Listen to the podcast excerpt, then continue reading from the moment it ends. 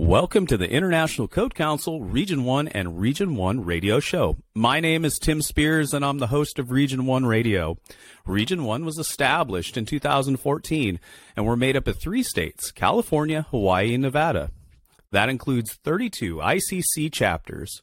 We're dedicated to excellence in education and engagement to promote a safer environment by bringing code professionals and individuals together. These videos and podcast series are designed to highlight individuals and chapters that make up our region and share their experiences. If you enjoy our show, please rate and review on Apple Podcast and subscribe to our YouTube channel. Today on the show, I'm excited to have join me J- Fire Marshal Janice Van Mullen with the Huntington Beach Fire Department. She is the incoming president for the California Fire Chiefs, Southern F- California Fire Prevention Officers Association. A little bit of a mouthful there, I'm sorry. And um, and so with that, no further ado, hello, Janice. Well, hello. And welcome to I C C Region one Radio. How are you? Super good. I'm so glad to be here. Um, so uh, here in my office um, in sunny California, overlooking the ocean here in my fifth story office. So too bad I can't uh, turn around so, and have uh, that in the background, right? Huh. Yeah, you know, it, it sounds uh, super, you know, it sounds like you're really struggling this morning, being able to take a look out over the ocean. I'm actually pretty jealous, uh, but that's awesome. So your your building sits right there so you can see the ocean as, you know, through the, through your office windows? Yeah, actually, it's a beautiful, I'm a south facing, so I'm on the fifth floor, okay. South facing to the beach. I can see the whole coastline. See Catalina, see all the oh, ships wow. come in. It's, it's actually a beautiful view. The problem is, is it's a very sunny and hot office. So I'm often with my, my shades down, so I don't get to enjoy it uh, all so the time. You only get to enjoy it till about noon before yeah. you really start to bake in, in the mm-hmm. office. I totally understand that.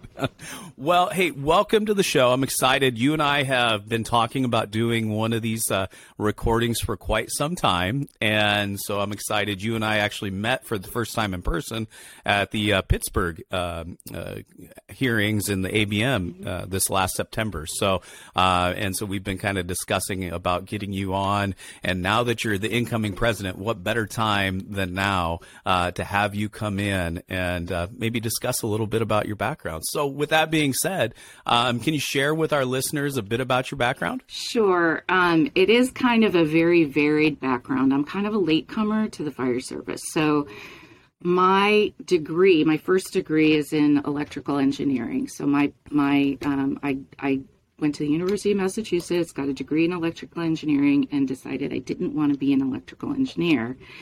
So I um, I wanted to get into uh, public service, public policy. I thought my pathway was going to be kind of, um, I wanted to go to Washington, D C, and so I enrolled in school. I, I uh, got a master's degree in science, technology, and public policy at George Washington.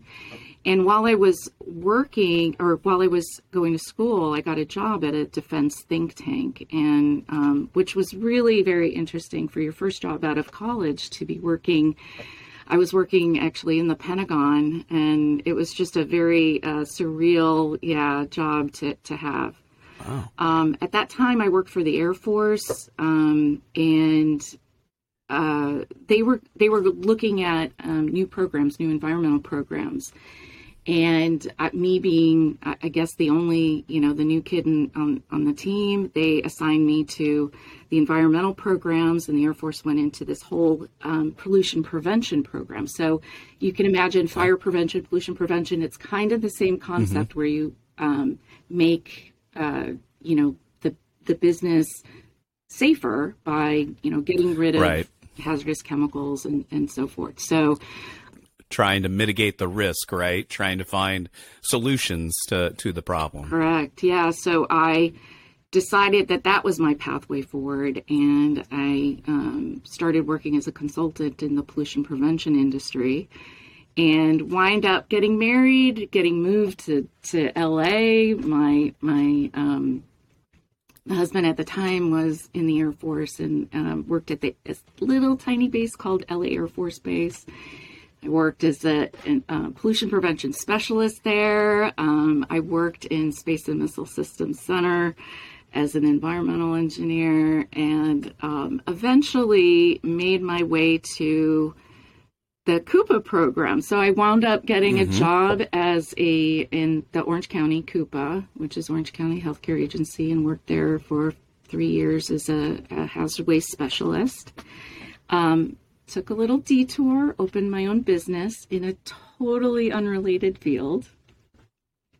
But I think, you know, it was also a bad time for me to start my business. It was like two thousand eight, and um, the economic, you know, situation was really, mm-hmm. really tough. Mm-hmm. So right. uh, I also decided it really wasn't my thing. So I went back to environmental. Um, I got a job at the Navy base here in Seal Beach uh, in the environmental department. And uh, again, I just, you know, had an opportunity, and this was, this is where, where Huntington Beach opened my eyes to fire service. So I took a job as a hazmat specialist. Um, ha- uh, we do the hazmat business plan program for um, Huntington Beach. So that's the, we're okay. a participating agency. So I was that person, and I, through education and interest, I, I, you know, got an opportunity to be assistant fire marshal, and then eventually fire oh. marshal.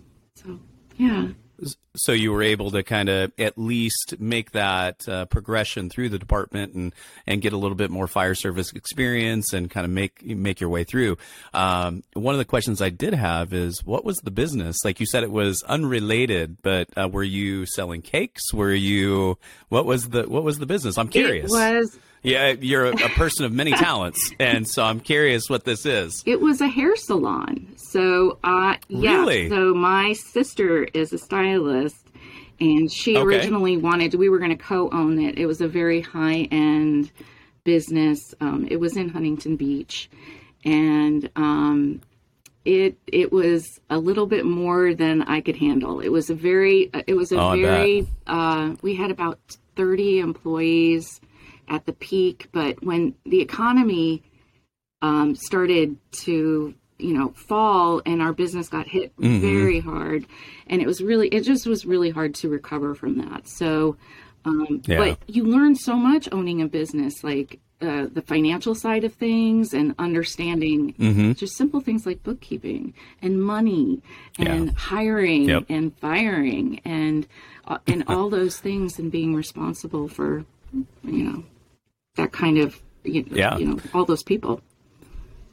Well, and being a small business owner, I'm sure that that probably helped you in your current area right now in Huntington Beach, and being the fire marshal, and seeing how regulations can impact, um, you know, s- small businesses. And, and so one of the questions that I wanted to ask you, I was going to wait a little bit longer, but I think that this is a good opportunity to bring it up. I know that the, the city, um, has kind of been taking a look at that, and we understand how the pandemic has really impacted small businesses, right? Um, and, and also too has impacted our, um, us doing the inspections, in a sense of going into places that are, are being used for maybe a little bit different uh, function than what they were initially used for.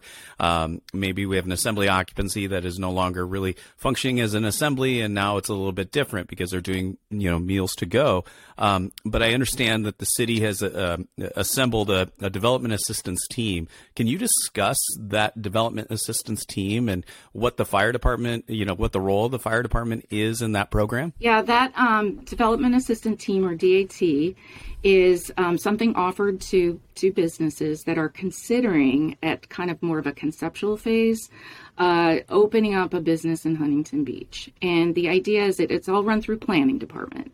So a, mm, okay. a potential person might come into, uh, they would start with planning, and planning would then assemble a team. And the team usually consists of somebody from fire. So we, we sit at the table, mm-hmm. public works, it might include police, it might include other, um, it, it, it would include building department. So um, we, it's, it's a very uh, almost, it's a friendly, casual conversation about what to expect. There's no, okay. there's no, um, plans review. We take their conceptual plans, we mm-hmm. review them, we give them our thoughts and and um, what what they need to consider. For example, for fire mm-hmm. in Huntington Beach, as you know, um, or may may or may not know, we're an oil producing city, and oh, we're also I didn't know yeah that. we're we wow yeah. So we have a lot of our um, jurisdiction is just covered with um, old abandoned oil wells, and there's been development over okay. those. Um, when you develop over an oil well, there's a lot of things that you need to do, and one of those is mm-hmm. you know you, we have to take into consideration you know uh, soils, we have to con- take into consideration methane, and then the abandonment of the well. So letting the, uh, somebody know that they're going to have to take the time to Uh, uh, study that, um, add in the cost mm-hmm. of abandonment of a, a well. So um, yeah. we, we give them that information up front so they're able to come back and be successful with their project. Mm-hmm. Well, and that's actually, I, I did not, I was not aware that Huntington Beach was a uh, kind of an oil Uh, producing location. I, I never really would have thought that. And, and as you mentioned, some of the hazards associated with it and, and being the CUPA, right? And being able to talk about those hazardous materials issues um, to be able to clean up the site uh, and be able to move it forward. Those are always big things to take a look at when you're going to try to open up a new business or develop a new location. So that's, I mean, that's kind of where hand in hand, right? Um, you know, working on the hazardous material side, like you said, the pollution, like in your, your previous life, and some of those previous positions that you held, um, being able to have that background and have those conversations with those folks, that's uh, probably a, a great value, I would imagine, to that that discussion. So, but well, so we talked a bit about your background. And so we all take different paths, and you highlighted a lot of those different paths, but can you describe maybe some of those notable experiences that you've had throughout the course of your career? And then also too, any, you know, colleagues, friends, mentors, anybody that has really impacted you, one to, you know, go from where you were at and be in public policy. I, I do want to dive more into that because I find that extremely interesting.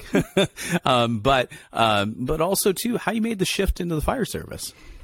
Well, okay. So, uh, let, uh, I'll break down your question starting with the, the last question. I asked a lot. So, um, I, I did, I never expected to be in fire service. Never at, at any time in my in my mm-hmm. career path did I consider it until I had an opportunity to uh, work as the hazmat specialist. And I okay. loved this job. I loved coming in. I loved I loved wearing the uniform. I loved going out mm-hmm. and inspecting the businesses in my community. Um, and Um, but what I realized at that point was I'm wearing this uniform and I'm going out and people are looking at me, and I knew zero about fire code, zero. Mm. And it was, it was very uncomfortable for me. Um, and I said, and I, so I talked to my boss at the time, um, the fire marshal at the time, and, uh, Chief Reardon, um, he's, he's retired, um, and now working at the uh, Santa Ana College as a dean. So okay, but he was he was instrumental because he he listened and he said, "You're absolutely right. You know, take the education, take the classes. Let's get you started." I made some you know mm-hmm. uh, proposals that I would do fire life safety at the same time as CUPA because we weren't doing that, mm. and um, okay. and so you know that's kind of how I kind of fell in love with with. fire and life safety, um, fire prevention. Okay. I'm also a code person. I love code, mm-hmm. which is crazy. When I was at um, um, when I was at the um, CUPA, that's mm-hmm. that I like lived in code. You know, underground tanks and right. the, the haz waste, and I I just really like I felt that that was that you you had mm-hmm. to be really strong in code to be able to right. do your job yeah. well. Absolutely. Yep. And um, so um, I was always a code geek. And so it just it just was very natural for me um, to to decide that this was my career path. And even though I'm I'm, okay. I'm new and I'm a, a little bit mm-hmm. older than most people would enter the fire service, um, I still feel like um, it's just it, it's there's just so much to learn and so much to do, and I'm I'm excited mm-hmm. every day to come to work and and do um, do great things, you know, do fun things. I love I love what I do every day. So. Mm-hmm. You you know, you, you use the, the term code geek, and I think actually a lot of people that I've talked to, um, you know, throughout the course of this series, these podcast series, have also expressed that same, I don't want to say, it, it's kind of a weird uh, love of the code and being able to learn more and understand the why. Like I, when I talked to um, a few people, we, we've talked about knowing the why. Um, and so like Kevin McOsker with uh, the building official in Las Vegas, he, he, he's big into code development, and he, he's like, you, you, you got to know the why. And he always likes to have code discussions, and I'm, I'm sure you, you do as well. And, and so it's one of those things that as we think about the code, it, and I think that that's why many of us got into it. Right. Um, but like you, you made the great segue of going from hazardous materials into the fire code. And a lot of people don't realize how much of a role really hazardous materials plays into the fire code. I mean, there's large sections um, because it's not just about fire prevention, but it's also about life safety. And so there's large sections that deal with, um, you know, with hazardous materials as well. So yeah, absolutely. Every year, so, I, I try to uh, me, myself, and um, uh, Grant Miner. He he was at Fullerton. I don't know if anybody's mm-hmm. familiar with him, but he is a great educator, big hazmat hazmatter, and we do a presentation at uh, the CUPA conference on kind of connecting fire code with H M B P and kind of how they overlap. Okay. Yeah. So probably before we, we go too much further, one of the things that I, I failed to even talk about was CUPA. So can you give a little bit of a background on what CUPA, well, one, what CUPA stands for and what it what the program is for maybe some of our listeners in Hawaii, Nevada, or across the country? Sure, sure. So CUPA is C U P A. It stands for the California Unified Program Agency. And um strange name, but what it what it consists of is um, they they took they consolidated a bunch of um, environmental programs and put them kind of under one umbrella, and um, they, uni- they that's why they called unified, right?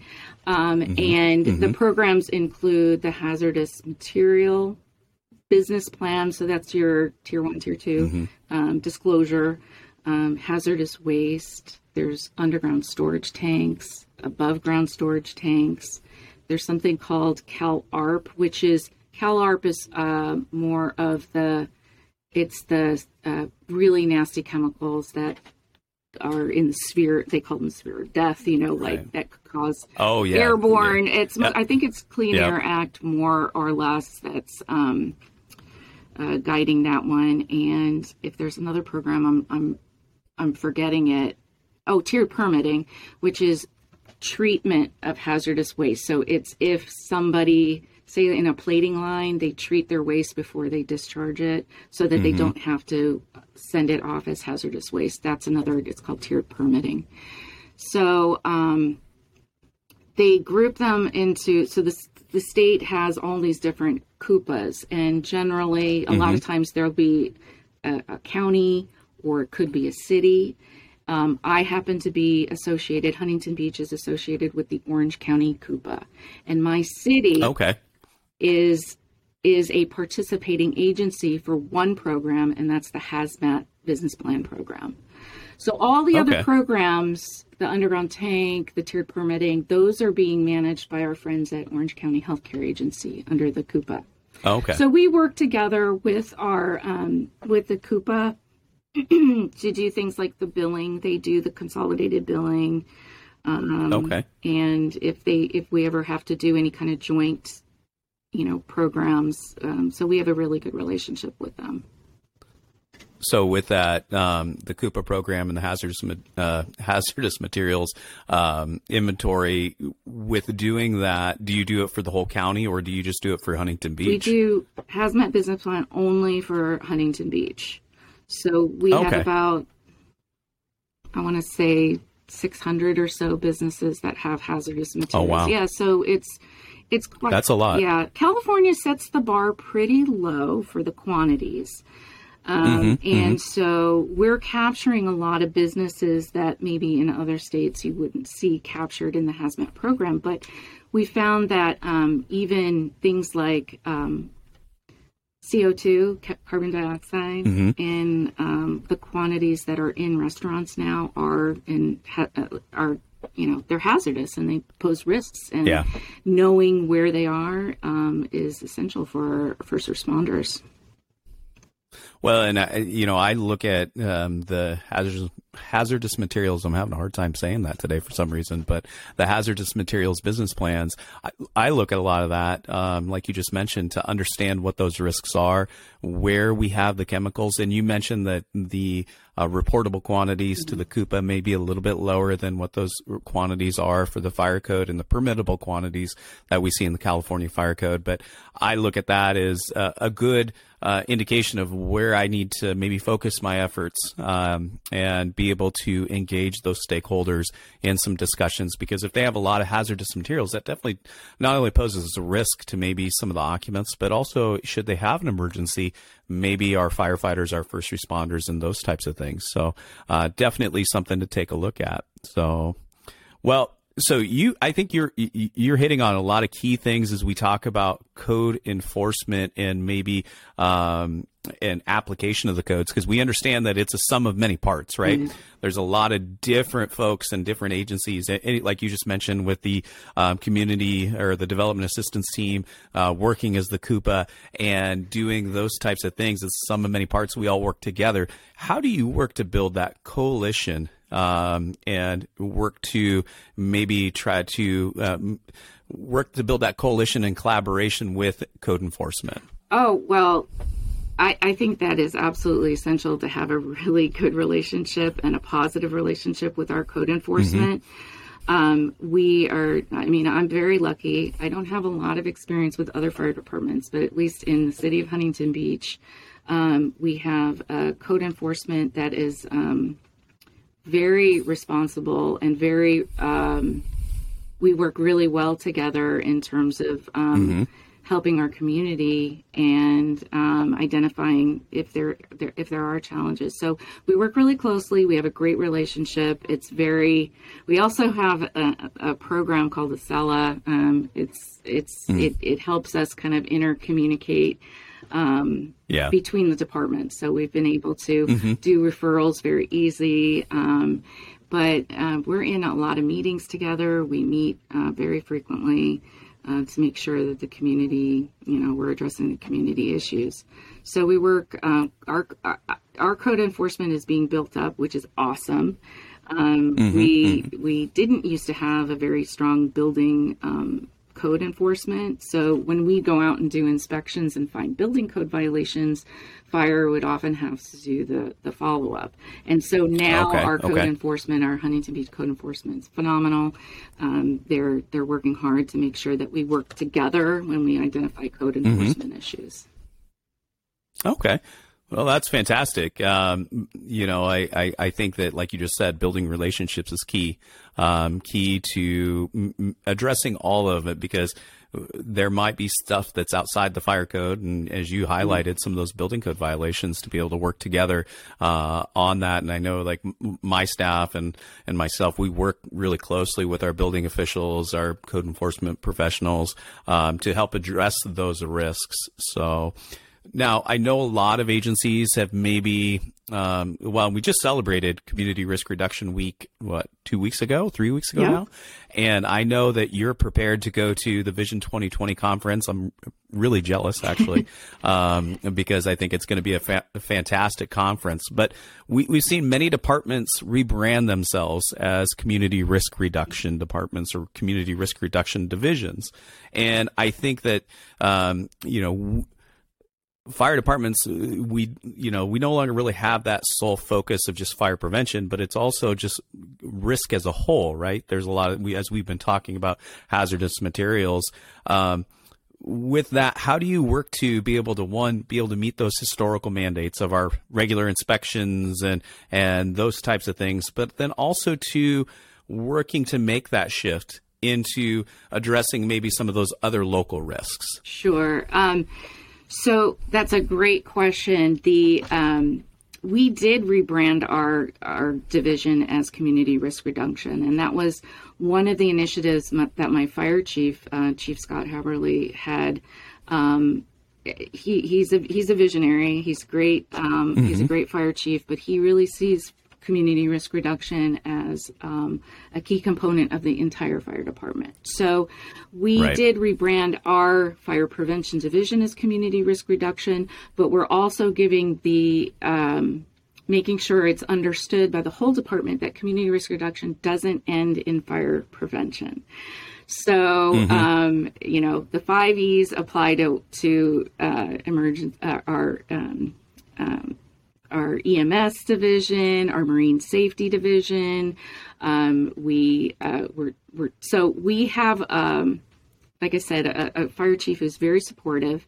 He actually mm-hmm. we do this um, we do the training called well we used to call it Fire Prevention Friday. We now call it Community Risk Reduction Friday, and it okay. used to be we do uh, six separate Fridays where we do a fire prevention uh, topic or something for our firefighters, and we'd hit okay. we'd hit all we have um, ten um, we have uh, ten working companies on three shifts, so thirty companies. So we hit all of them, and he he came to every single one of our the last one we did, and he actually talked about community risk reduction and how important it was to integrate into our philosophy and how we run our business. Okay. And he has a great story, and I'm not going to repeat it, but um, his analogy is about this Oscar fish, and I'm not going to repeat the analogy, but basically, so if you ever see Scott Haberly, ask him about an Oscar fish. He he, okay. he talked, we're, we're never going to, um, we can't keep throwing resources, right, to, to fix a problem. Mm-hmm. We can't build yeah. more yep. stations. Mm-hmm. We can't build more, uh, right. throw more people at it. We need to take reduce our risk in our community, uh-huh. reduce the number of, um, if, if we're going out on a lot of falls at seniors, we need to address that mm-hmm. and work with them. Right. If we're, you know, mm-hmm. if we're having fires in places that don't have fire, you know, have smoke on, we need to get out there and we need to have that message. And that comes from everybody. Mm-hmm. So um, it is, it's, it's awesome to be working for a, a fire chief that sees that, the importance of that. Uh-huh.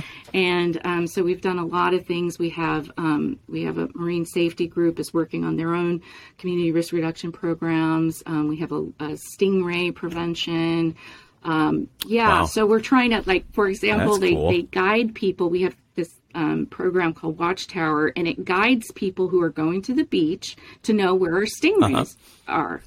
And so they can avoid, oh, really yeah, cool. so they can avoid getting, you know, stung by a stingray. Right. And yeah, so it's, it's, it's, it's really cool. We are spending um, a lot more time doing, um, Pub Ed. We never had a Pub Ed program. Well, I can't say that. We had a Pub Ed program. It mm-hmm. got eliminated probably ten years ago. And so we've been Pro- trying to yeah. rebuild that and taking community risk reduction and finding that Pub Ed component that helps okay. move the needle on some of those mm-hmm. Um, mm-hmm. risks. So it's, it's, it's exciting to be working in Huntington Beach. Wow, a, a stingray, stingray prevention program. Mm-hmm. Um, you're the first uh, out of like seventeen people that I've talked to that actually has a stingray prevention program. Now, I did talk to uh, uh, Chief Todd with the Hawaii County Fire Department, and he was talking about volcanic activity, and that was the first that I, I was able to talk to somebody uh, about vol- you know volcano awareness and prevention and pre- and preparedness, and and you, you now you're bringing up stingray prevention, and so we understand that local risk is local risk, right? It, it's not you know not all two departments and not all two regions may be the same. There might be some similarities, but they may not all, always be the same. And and one of the things that that I wanted to talk to you about being Being Hunting, Huntington Beach is very unique, right? You just hit on um, it's uh, having stingray prevention, but also it's also has the the moniker of being Surf City U S A, right? Mm-hmm. Um, and, and so when you consider those local risks, how does, I mean, you hit on uh, stingray safety, but how does that maybe impact other community risk reduction efforts, uh, you know, with your marine program and, and those other things that you have to, you know, consider as you develop, you know, maybe initiatives to address that local risk? Right. Yeah. Our marine safety program is, is unique, obviously, because we have, you know, a lot of ocean front and a lot of city mm-hmm. beaches, and we have a, a harbor, and so we're out there a lot. Our Marine Safety Division is just stellar in terms of their community risk reduction efforts. Um, mm-hmm. I, I could give you a lot more examples. They they have a program called SALT, where they educate um, surfers on, okay. on rescue. Like um, they basically oh. want them to be able to understand how to, to, to help people in distress if they're out there surfing. That's a good idea. And yeah, yeah so that, that reduces risk a lot because they're, you know, we have mm-hmm. a better chance to save. I mean, we have a, our community is very, um, it's very built out. Um, we have uh, pretty high senior population. We do have pockets mm-hmm. of, you know, low income, um, non-English speaking areas. Uh, we have industrial areas. We have, it's, it's a very varied, um, community. We have, we have, a, we have, uh, wildlands.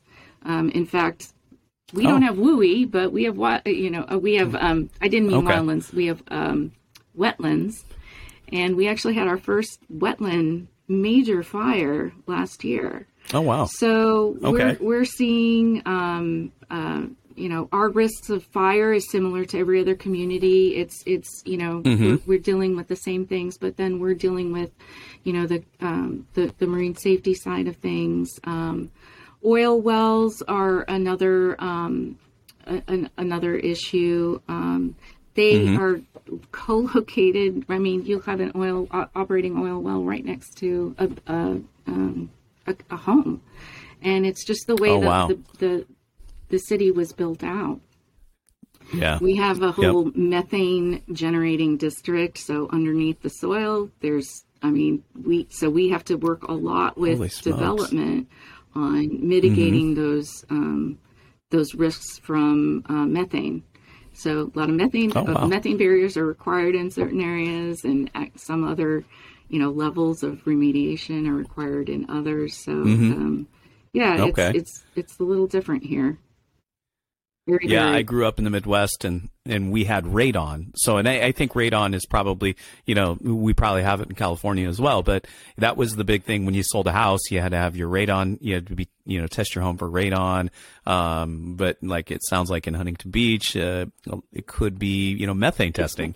uh, Yeah, so it's a little bit different. So, uh, you know, I hit on it again. Local risk is local risk. So as we talk about local risk, uh, you know, one of the things that when I talked with Greg Rogers, Chief Greg Rogers with Spokane Valley, he mentioned, um, you know, some of those, we talk about the community risk assessment. And I'm actually in the process of trying to do a community risk uh, risk assessment myself. And, and I, you know, one of the things that when I think about community risk assessments is I, I always felt it was a really daunting task, um, because I, I felt like I had to try to un, no, leave no stone unturned to be able to adequately uh, identify what those local risks are. But he really helped to boil it down in our conversation. He said, hey, look, you know, a lot of it's just being able to go out and talk to your firefighters, um, see what calls they respond to and see what that is. And so I, I've, I've started to maybe poll some of my operations staff to get a better understanding of what some of those calls that they're responding to and how do we develop initiatives and,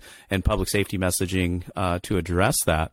So in Huntington Beach, what data tools do you use to be able to help better identify that community risk? That's actually, that's a really good question because um, we had a very similar um, incident where um, fairly recently we had, and it's probably because of Christmas, we've had a lot of battery fires, right? And um, oh, wow. so okay. we just started to add a new data tracking in our reporting, a new local, uh, mm-hmm. it, every incident requires a incident report that's tracked in mm-hmm. um, the the N F I R S program, the I don't mm-hmm. even, I can't tell you what N FIRS stands for, but the, the, the FEMA has a, has a repository for all the incident and all the incident right. reports. Uh-huh. And so uh-huh. we added a, we added a local code for that. And um, we also proactively went out and did a, a campaign, or uh, we did a video campaign actually um, on,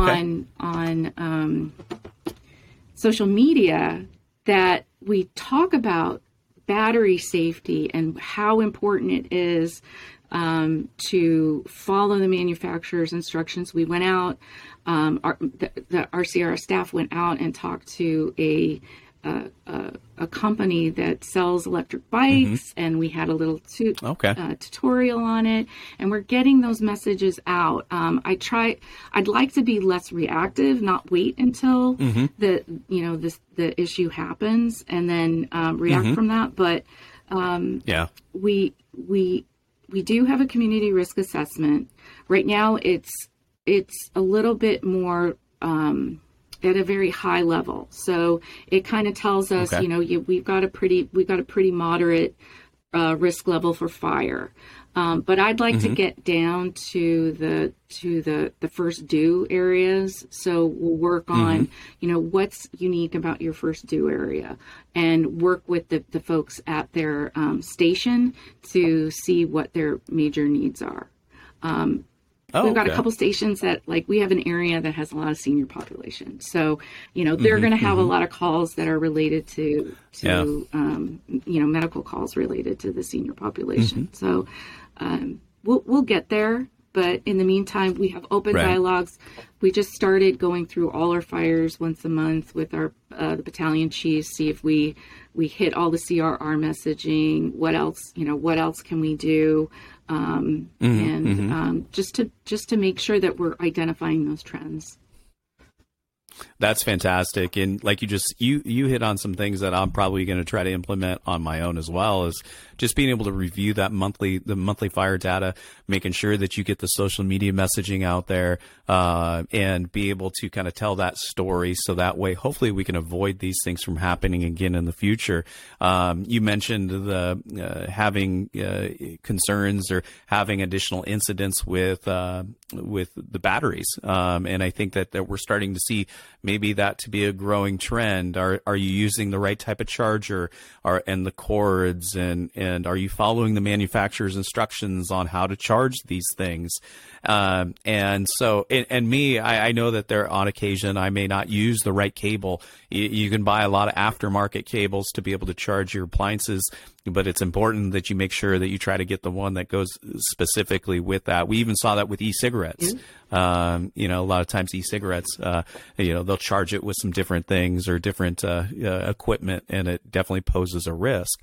So when we when we talk about that, and, you know, a lot of, you know, we always deal with complacency, right? It's not going to happen to me. Right. Um, so how do you, how did you overcome a little bit of that with the battery charging and be able to help fight against that inertia to be able to identify that risk and hopefully be able to mitigate it a little bit better? I, I, I mean, I think it's exactly what you're kind of, it's like reacting and making sure that um, when you start seeing those trends that you, you jump on mm-hmm. that immediately. Um, we, uh, just recently we've had a lot of, um, small fires being, mm-hmm. uh, lit in, um, you know, dumpsters in the parks, and, uh, we, we just can't figure out, you know, who's doing this. So we've put together a coalition with the P D and fire okay. and, um, our, um, battalion chief is, is like, we're, you know, we're going to be on top of this. We're going to find the, the, the source. So it's, it's reacting, mm-hmm. uh, getting the information out to the public. Um, our, we have a new, um, public affairs officer. She used to be, a, a the P I O for the P D. And so like okay. on the battery fires, we worked with her to get that out into social media from, from the city's standpoint. Okay. Um, so we'll, we'll, we'll work with, um, you know, we'll work with everybody, P D and the city manager, make sure we, we, we get that information out as best we can. We we do find social media works if the message is engaging. And what I mean by that mm-hmm. is it can't just be, uh, take a, take an, you know, take an image from somebody else and share it and say, yeah. here you go. Yeah. You need to, and, you know, test your batteries. It needs to come from people here. It, it needs to have mm-hmm. a, like a, a, a, right. like a personal message almost. So yeah. yeah, we found that more effective. Well, that's a good good perspective. I mean, a lot of us may may try, and I did this for a while, uh, just trying to use different messaging, knowing that I had, um, you know, certain risks, and then I would use infographics that may be a little bit more generic, and those didn't necessarily have as much impact. But when we share, you know, tie that messaging maybe to something that we did respond to, uh, that seems to have a little larger impact, and, and hopefully then, you know, avoid it from happening again in the future. That seems to be where I think you're also hitting more success, um, and trying to hopefully mitigate that, that in the future. So, but. All right. Well, so you mentioned those videos. Uh, I'm going to ask, where can, you know, where can folks that are listening to this podcast right now, where can they find those? Um, where can they find that video campaign? Is it only on like Facebook, YouTube? Uh, go to your website. Where, where can they find those videos? We, you know, I, I wish I had a, a perfect answer for you right now. We we put them out on social media. So primarily, um, Uh, I'm not a social media person, so um, it goes out on Instagram, and I think okay. it, it, I think it goes out on our, uh, you know, mostly Instagram, and then kind of goes out from there to Facebook and other other places. We did um, a lot of video for, uh, for example, when we couldn't during COVID, when we couldn't do our open house, we did a whole mm-hmm. series for two years in a row on. Um, it, it was great, and it was out on our. We- I want to say it's on our website, but I'm gonna, I, I, I'm gonna have to uh, say I, I, I'm Research not. It, I'm not yeah. sure where it is, where it lives right now, but it was uh-huh. awesome, and we got a lot of information. The community loved it. Um, we got uh, we got folks from all our departments to be like featured in it. So. We've okay. got some of our new recruits in. We've got some of our Marine safety people. Oh, that's cool. It was, it was great. Well, what I'll do is if you can send me the links, I'll make sure to include that in the show notes. So if, if you're listening to this podcast and you want to, and watching it, and I'll, I'll include it in the comments in the, on our YouTube, uh, and then also, uh, on the podcast platform as well. So, um, people can je- definitely check those links out. We can, we'll find it, and we'll, we'll make sure to link to it. So that way we can share that information with everybody else. Yeah. I, I- And I, I must say, I'm really lucky because I do have staff that have stepped up and said, you know, this is not in my job description, but I'm going to, I'm going to, we're going to get this, and we're going to do it right. And we're going to, I'm mm-hmm. going to invest, the, we're going to do a nice video. We're going to do a little bit of editing mm-hmm. and it's going to come out, and it's yeah. going to be A plus work. So it's, it's awesome. I love it. Well, maybe I should tap your staff, because I try to do a little bit of video editing to these podcasts. Uh, I also try to do a little audio editing, and I am not very good at it. I am not only the host, but also the producer, editor extraordinaire. And so sometimes they turn out well. Sometimes uh, they always could be a little bit better uh, on my, you know, in me trying to package it. But, um, but yeah. So, but you're you're right. So many of us during the course of, you know, twenty twenty, twenty twenty-one. Um, really had to think outside the box, uh, to address and be able to share information.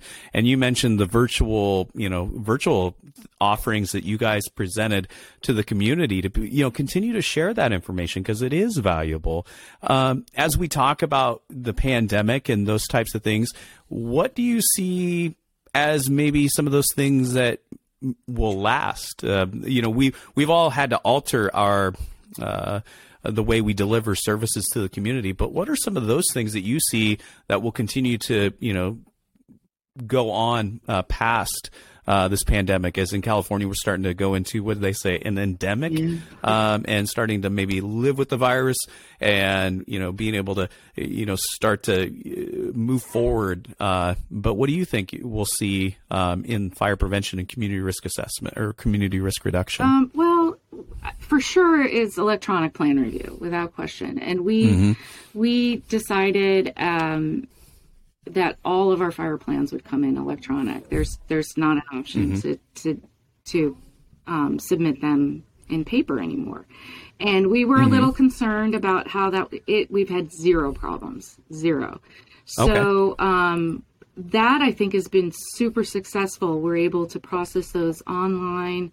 We're able to do plan reviews wherever we can. It doesn't have to be in an office. It can be at home when we were having uh, to, to work from home. So we were able to mm-hmm. provide a continuum of service, which was awesome.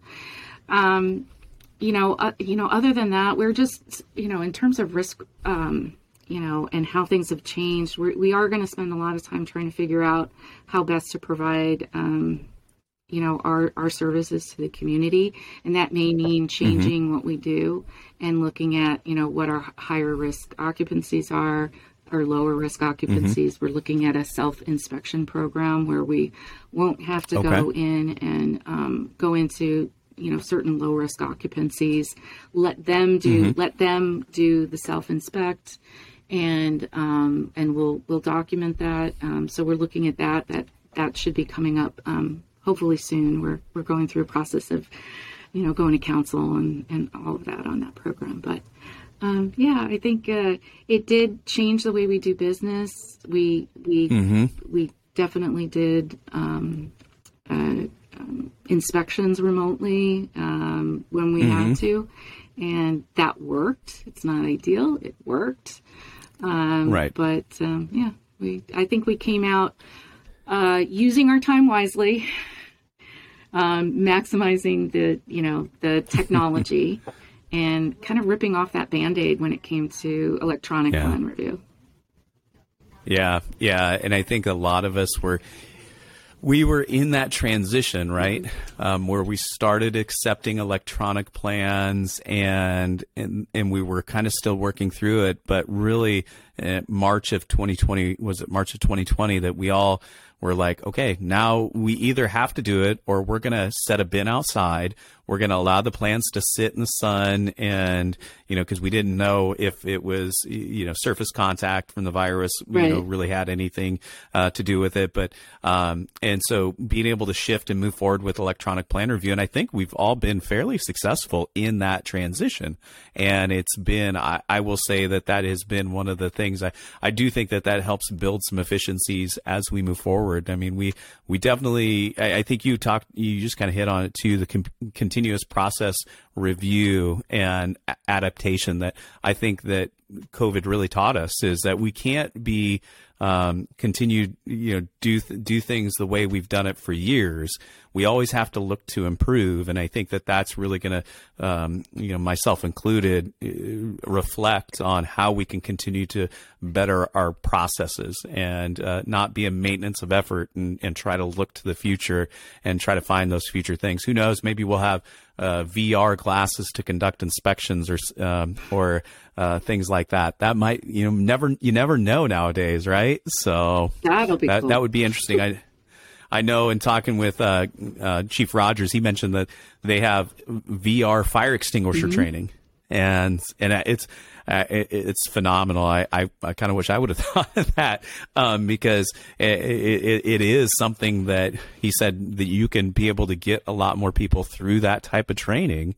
Um, and, you know, be able to do it at a lower cost, but it does have as much, um, benefit as just the, our standard or, or what we used to do, uh, for fire extinguisher training. So, um, so I know that you and I, we've had a lot of conversations about this. We actually attended uh, the uh, leadership training uh, by uh, Fire Chief uh, Michael uh, O'Brien with uh, Brighton Fire Authority uh, out of Michigan. And so you and I have had a lot of conversations about that.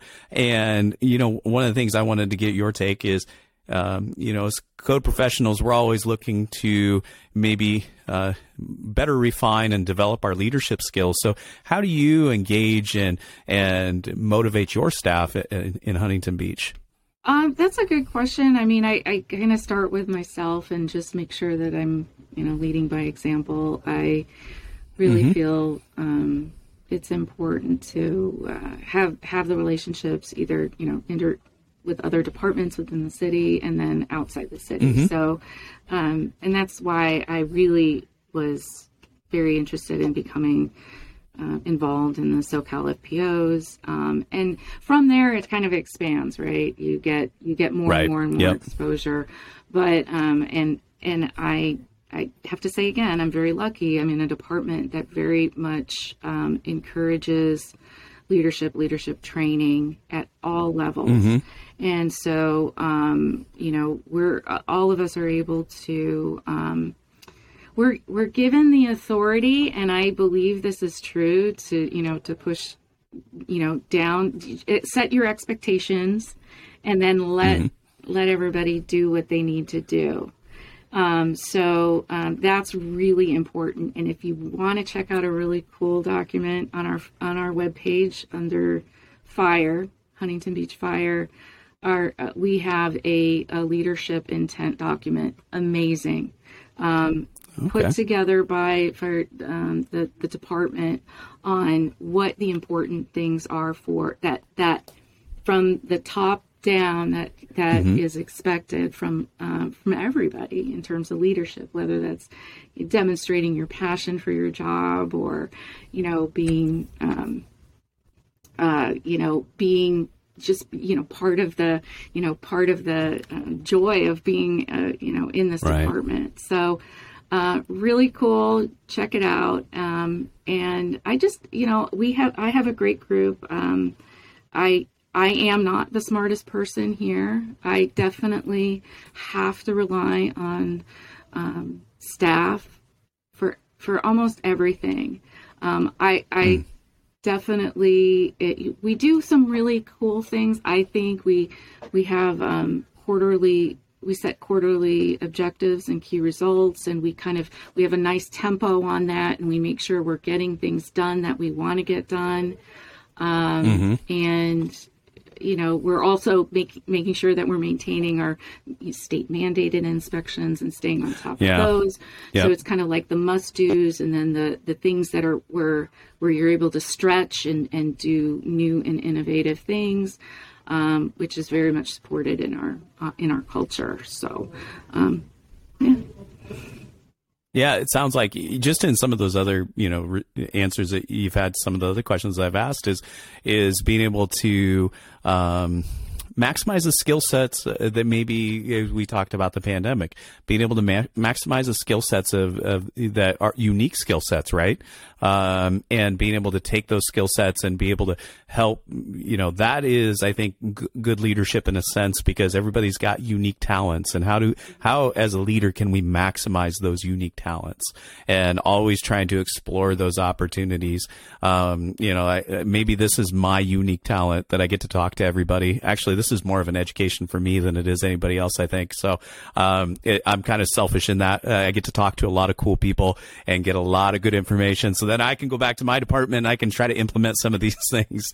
Um, but yes, I, I, I think that the pandemic, and even, you know, as good leaders, we try to maximize those unique talents as much as we can. And also that servant leadership as well, is how can we help them maximize those talents, and what can we do to help them with that? I think that you, you highlighted that very well, um, you know, during our conversation today.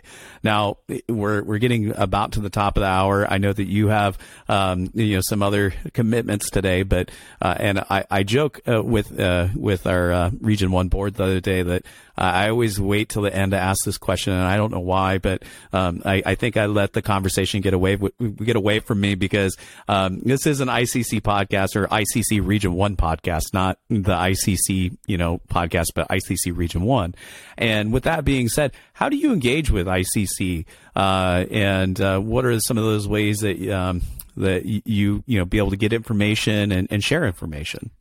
Well, first of all, I was the first one to sign up for your podcast. I listen to your podcast all the and time. I, appreciate I, that. I really do enjoy it. And I'm, I'm flattered that you asked me, considering the amazing people that you've interviewed. And it's very interesting. So I really appreciate, as a Region One, doing that um, for for everybody. So hopefully we'll we'll mm-hmm. you'll build up your audience, and people will get more and more excited about it. But I love meeting all the people. And, I hope so. You know, all over yeah. the place. It's cool. Um, we, well, because I'm on the SoCal F P O board, and we are, uh, um, you know, section. So uh, mm-hmm, I, mm-hmm. we get we get I C C updates from um, Susan Dowdy and Carl Flippinger yep. constantly. It's awesome. I, yeah. I, we, so we know what's going on every month. We're updated so we can stay connected there. And of course, I'm, you know, I've signed up for every email blast on A C C that I could possibly sign up for. So I, I do get, um, advised on, on, on what's going on there. Um, mm-hmm. We're obviously very active with code development, and um, if if I could encourage everybody listening to go to the I C C meetings, the hearings, and participate, yeah. um, it was one of the best experiences I ever had. Loved every minute mm-hmm. of it. Um, you really, and we're very lucky because our, our F P Os work, our fire prevention officers work together to put together, you know, our thoughts in advance about how we're going to vote. And that's, right. that's amazing. So you can be part of that. Mm-hmm.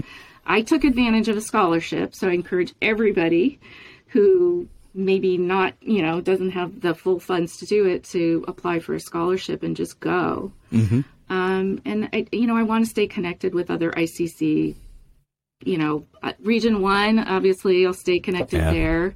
Um, there's a, a, a I C C manages a, a building um, and fire safety uh, California group. I'm, you know, connected in there. And then, mm-hmm. you know, just all the other uh, L A Basin has a great, uh, you know, a great absolutely um, yeah membership meetings, and those are those are great to attend. So I intend to, to continue whether I'm on the the board of the SoCal F P Os or not. Yeah, so I think, you know, you mentioned just get involved um, and do what you can to get involved. And, and you know, I grew up, I'm similar to you in the sense that I I have not lived in California all my life. Um, I was kind of a late arriver. Uh, I arrived in California, I think, when I was in my mid-thirties. And so now I'm, you know, trying to play catch up. But I will say that since I've been in California, I, I've got to, you know, meet and discuss, you know, code things and, and C- California and really, I, I would say our area, uh, you know, the Pacific, you know, region has always been very proactive and innovative in the codes. And so with that being said, it's one of those things, get, making sure to get involved and work with those people. And, and, you know, I think that more people, it, the more you do that, the more you attend those other meetings, get involved in code development, um, the better it will be. Um, and then you can be able to share that why with people that you work with, why we do what we do, and have a little bit better understanding. So, well, Janice, I, I, um, with that, we're coming to a close. Is there anything else that you would like to talk about before we wrap up this episode of Region one Radio? No, I just want to say thank you, Tim. This has been awesome. Yeah. Um, I, if, if anybody's listening um, and Tim asks you, please uh, say yes. Um, yes, yeah. please. And um, thanks for doing this. This is this is really phenomenal. So appreciate it, and I I hope to meet everybody that listens. Um, friend me on, on LinkedIn, and um, and you know, I just want to you know stay connected and learn from everybody else. So that's right. That's what this is. This is a, a learning experience to be able to share those experiences. So, and I'll make sure to link back to the, the video campaign. I'll mm-hmm. try to find that. If you can send me the links, I'll link back to that. And then also the leadership document. I'll make sure to p- post a, a link to that so everybody can take a look at it. Uh, you know, and some of those other things that we've talked about through this episode. So with that, that does bring this episode to a close. Unfortunately, um, you know, we're, we're, we're pushing an hour. So, uh, I want to thank, uh, Fire Marshal Janice Van Mullen, uh, for joining us today. It was a, a great insight. Um, and, you know, stingray awareness, uh, was definitely something that I learned today. Um, I never even considered it. So that, that was fantastic. Uh, we hope that you appreciate these insights and experiences shared today in this episode and this podcast. As always, I want to thank you for watching and, and listening to I C C Region one Radio. Um, and as Janice mentioned, um, you know, please, if, if you'd like to be featured on an upcoming episode, please feel free to reach out to me, or um, or I'll try to reach out to you. I, I definitely try to seek people out. So if you have some, some information you want to share with the rest of our audience, I think that that would be fantastic. Um, if you enjoyed the show, as I mentioned before, please make sure to review and, and rate us on Apple Podcasts, and also subscribe to our YouTube channel. And with that, I want to say goodbye and thank you again, Janice. I really do appreciate it. Thank you, Tim.